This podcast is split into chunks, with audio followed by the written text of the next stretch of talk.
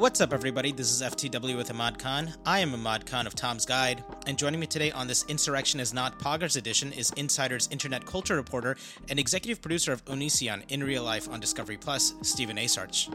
Hello. After the raid of the Capitol by pro Trump supporters on January 6th, professional Street Fighter player and the face behind the PogChamp emote on Twitch, Ryan Gootecks Gutierrez, tweeted his anger over the death of 35 year old Ashley Babbitt. He said, quote, Will there be civil unrest for the woman who was executed inside the Capitol today, or will the hashtag MAGA martyr die in vain? End quote. The implication here being that there was mass nationwide protests for the murder of George Floyd, who was suffocated to death during a traffic stop by a police officer, and Babbitt, who was attempting to climb through the broken glass door of the Speaker's lobby. Twitch, seeing this as an incitement of violence and a call to arms against the US government, in a Twitter post said, quote, We've made the decision to remove the PogChamp emote following statements from the face of the emote encouraging further violence after what took place in the Capitol today. End quote. Twitch has decided to keep the idea of the emote alive, however. And instead of finding one new face for Pog, instead, every 24 hours, a new face will rotate in for Twitch. So, Steven, Gutierrez is a prominent member of the esports space. Do you think this tweet has effectively canceled him? I don't believe in the idea of being canceled, but I think he is uh, not going to continue to be a member of the FGC. I mean, over the past few years, he's pretty much uh, lessened his content and disappeared from the mainstream light. But this tweet is essentially bad and will keep him away from any and all um, future uh, Twitch stuff. Like, he has spent the latter half of 2020 spreading COVID 19 misinformation and outright conspiracy theories. So it's kind of hard to take him seriously when all of this is happening. And he's saying all of these things that don't make any sense but uh, you know he's he's pretty much disappeared from the mainstream limelight, and his legacy was the PogChamp emote, which was a random face he made in a random video that has stuck with him throughout his entire career. This mm. won't be, you know. I mean, you know, when you say I'm trying to like uh, try to figure out exactly what threw him down this realm of conspiratoria. I noticed that you know he started a YouTube channel back in the day called Cross Counter TV, which was uploading semi regularly, you know, got decent amount of views, and then he started a paid service for Cross Counter, and I was looking at its Twitter feed, and it seemed that sometime in the summer of last year it stopped posting altogether. So I don't know if his kind of re- uh, reversion into the dark parts of the internet has to do with maybe his side business kind of crumbling. You can't figure out how someone goes extremist it's just going to end up with you being confused and everyone having misinformation. When it comes to online extremism, you start off with fairly small innocuous con- innocuous content that people might not, you know, care much about, you know, simple gaming stuff, but you could say words that people shouldn't say because SJWs and whatnot. You slowly go down the rabbit hole. Like we don't we don't know Gootecks's personal life or, or what he's personally been through. So there's no way of knowing how he got into this extremist lifestyle, but it's it's clear that like over the past year he's definitely gone into hyperdrive when it came to accepting these weird conspiracy theories that aren't necessarily uh, uh, sound in logic in mind. Mm. You know, I, I, I he, he was on a Twitch stream uh, I, I can't remember when, but I saw the, a bit of the VOD in which there were a bunch of people on this panel, and he ended up going off on this tangent about how vaccines were a scheme by Bill Gates to, you know, use as a means of population control. And you know why that's exactly why you know he he was very anti-vaccine. And it was kind of difficult to watch for the other streamers because they obviously don't want to they know that they're streaming to a large audience so they don't want to be responsible or um, say say anything really I, I, I don't know. I don't think controversial is the right word, but definitely irresponsible. Uh, so they were all kind of awkwardly trying to figure out how they could pull themselves out of the situation or re- revert the conversation into a more positive message that vaccines are generally considered safe and would be the responsible thing to do. Uh, I mean, but then again, Twitch itself has been kind of there are corners of Twitch that have been getting into weird conspiracy theories, and is Twitch going to be the place where the likes of Alex Jones or these other conspiracy theorists jump to. No, uh, it will not become a home for Alex Jones and extreme uh, conspiracy conspiracy content because Twitch is fairly strict when it comes to terms of service, when it comes to acts of extreme violence and rhetoric. They're very poor at enforcing those rules amongst the entirety of its group. But if you have a clip where you say something incredibly wrong and full of misinformation or just outright racist or homophobic, then your uh, entire uh, channel is most likely going to get, if not a strike, at you know, if not take it down, at least a strike. I think Twitch is better than some of the other alternatives, though the alternatives being DLive, which recently had to ban Nick Fuentes and uh, a few other extremists who were live streaming at the Capitol. So as long as those uh, beacons of quote unquote, you know, free speech exist, then I don't see Twitch becoming that big of an issue. Twitch cares a lot about its brand. It's tied to Amazon. It's the gaming space. They can't afford to have it, you know, completely muddied by uh, controversial content creators that um, are spreading misinformation and or inciting violence. Mm. You know, the FGC has been kind of going through a reckoning, at least this past year. I mean, the entire Smash Bros. community was uh, caught and embroiled in a flurry of scandals regarding uh, sexual misconduct, especially with minors. And it seems that the response in those situations, and I'm not trying to necessarily conflict the two, but um, in those situations was to essentially push this certain personality or streamer out of the community and effectively uh, ban them. Do you feel that uh, Gootecks I mean, would the Street Fighter community try to essentially help him and try to get him back into the mainstream, or is the idea instead just let's completely shun this person out? it's not a shunning thing or kick them out sort of thing. Mm. He hasn't really embraced the FGC side of things in, in a while. He's a conspiracy theory guy now who spreads misinformation. He's not a fighting game player anymore. He's moved past what was his brand, which was PogChamp and, you know, playing Street Fighter with his friends. As the years have gone on, you know, he's been a content creator for what almost almost a decade, if not over a decade. Like people change. He's not the same guy that was making faces and playing with pogs in YouTube videos.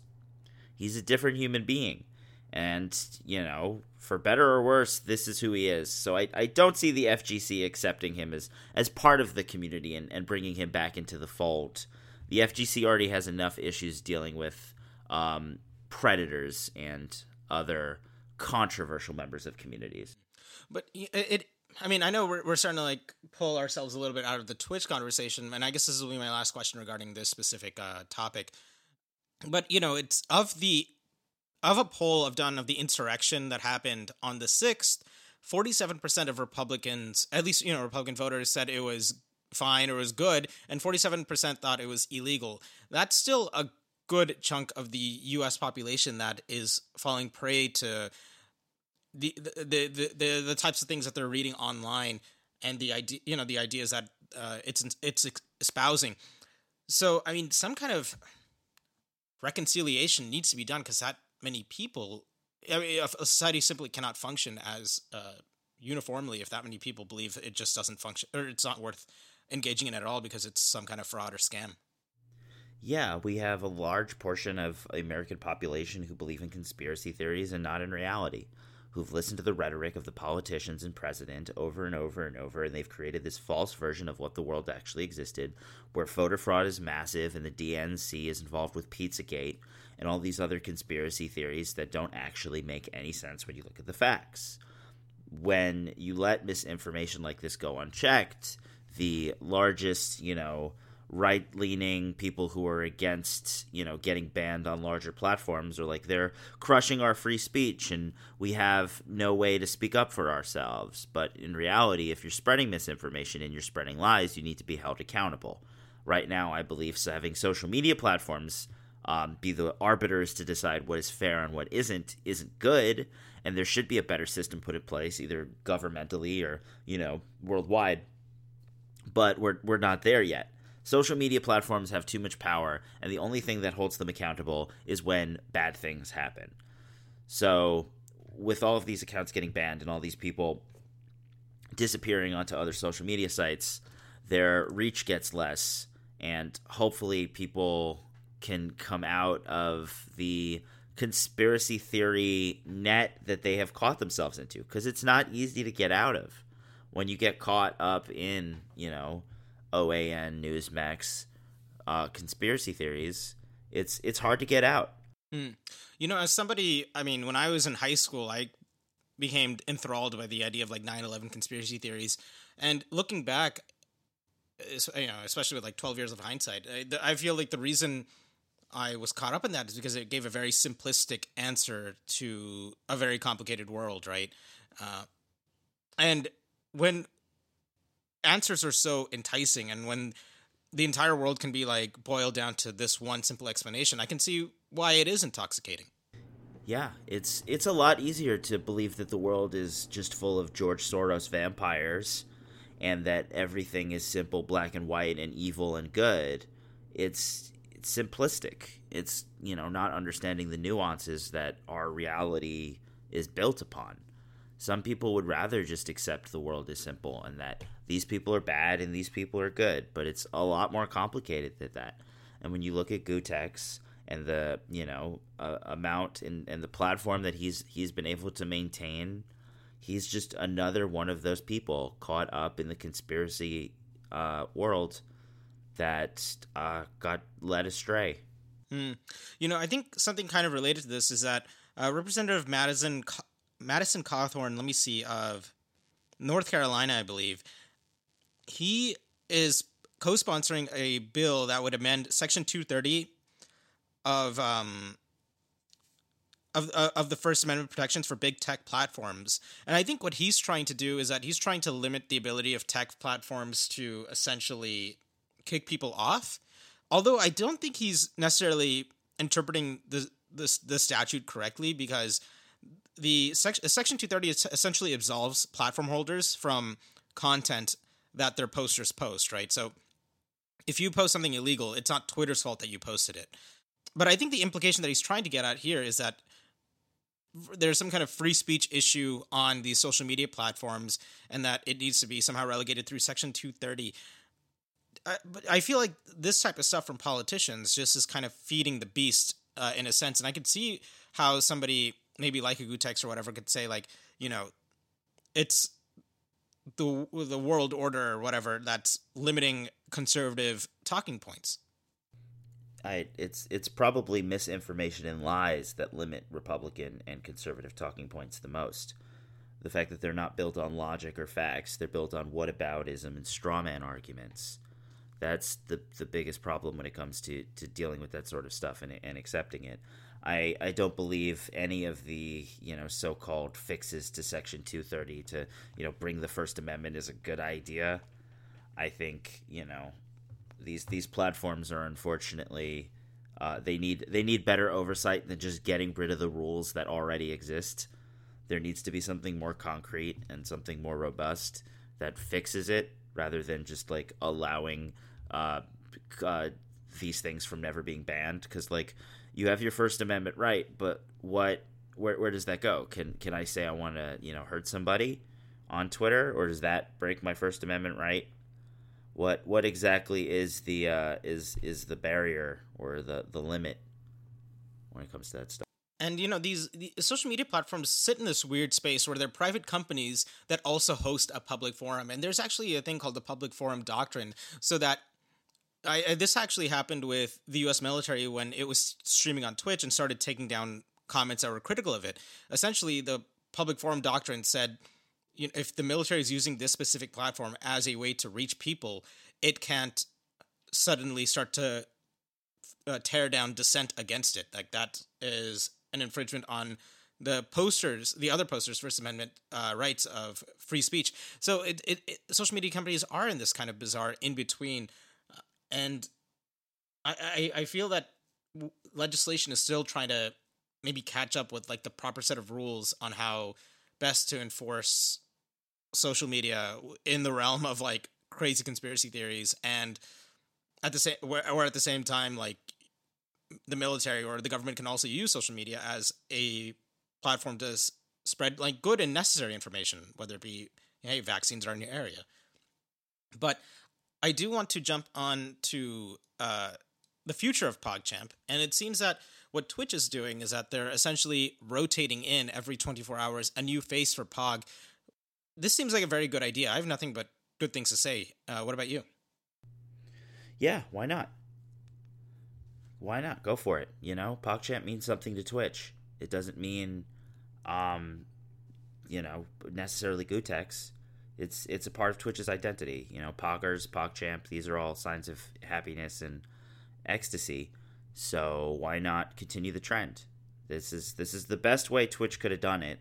You know, it gives them a PR win while also allowing the community to continue doing whatever the, the hell is they do with PogChamp. Hmm. Well, with that, Steven, thank you so much for jumping on. Thank you for having me. And that was FTW with Imad Khan. If you like the show, please rate, subscribe, and share. Full transcripts and links to our Patreon can be found at ftwimad.com. To follow Steven and all the work he'll be doing at Insider, you can follow him at I on Twitter. To follow me and my work over at Tom's Guide, follow me at Imad on Twitter. And Ron Lyons is our audio producer. With that, we'll catch you guys next week.